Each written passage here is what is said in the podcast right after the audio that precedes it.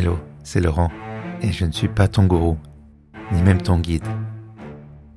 Je suis simplement une personne qui a une expérience différente de la tienne, et je te propose des clés pour utiliser au mieux notre vieux cerveau. Attends, je ne te parle pas de ton âge, je te parle du matériel qu'on nous a fourni. Sérieux, on a la même version de cerveau depuis des centaines, voire des milliers d'années.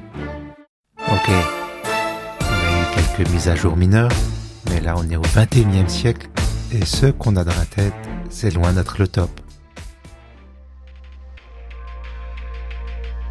Alors pour le dernier épisode de cette saison, on va voir comment exploiter au mieux cette antiquité qui nous sert de cerveau. Bienvenue dans Puissante Panoplie, l'émission qui fait le ménage dans ta tête pour que tu puisses te concentrer sur ce qui compte. Depuis la nuit des temps, notre cerveau c'est le chef de la sécurité un mec costaud, parano, qui ne sait pas se détendre. Il croit toujours qu'il y a potentiellement un danger de mort derrière chaque rocher. Il a de la peine à relativiser et l'humour, le second degré, il ne connaît pas trop. Alors, qu'est-ce qu'on attend? On va aller se balader un peu au hasard dans notre cerveau pour taquiner et contredire ce vieux grognon. La première vérité à se rappeler, c'est qu'on va échouer. On est humain on tente de caser tellement d'activités en une seule journée et souvent ça ne passe pas. Alors, il faut prévoir qu'on va probablement échouer et que ce n'est pas grave. En étant raisonnablement pessimiste, on se met à l'abri des mauvaises surprises.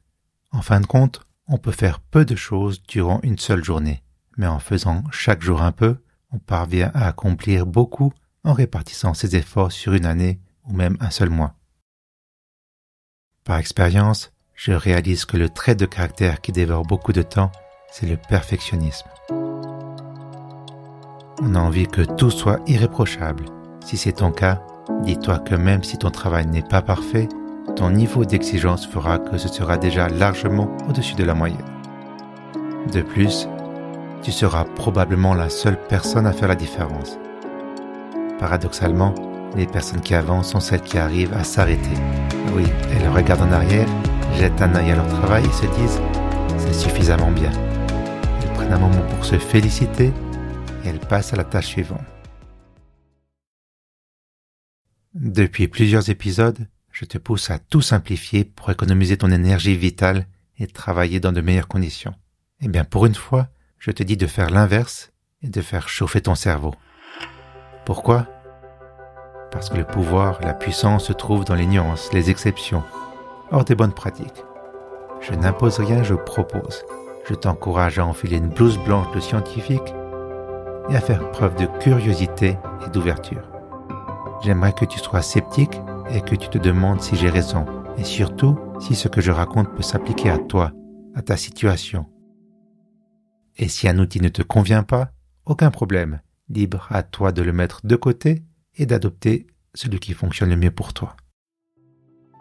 Chaque personne est le centre de son monde et chaque personne reconnaît la complexité de son être.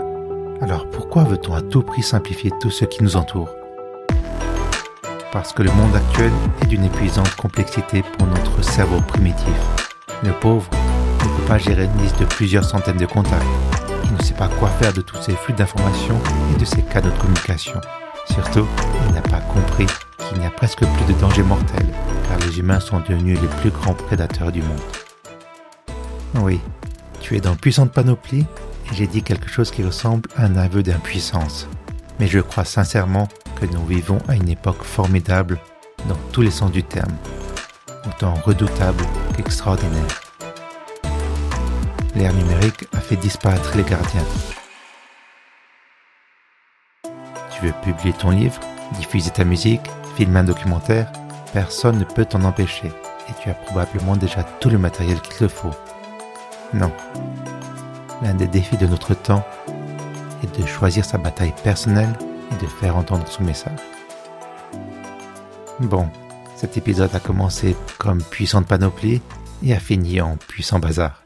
J'espère que cela t'a au moins fait réfléchir ou rire. Merci de m'avoir écouté tout au long de cette première saison. C'était un peu mon laboratoire personnel ma petite expérience et le résultat est largement positif.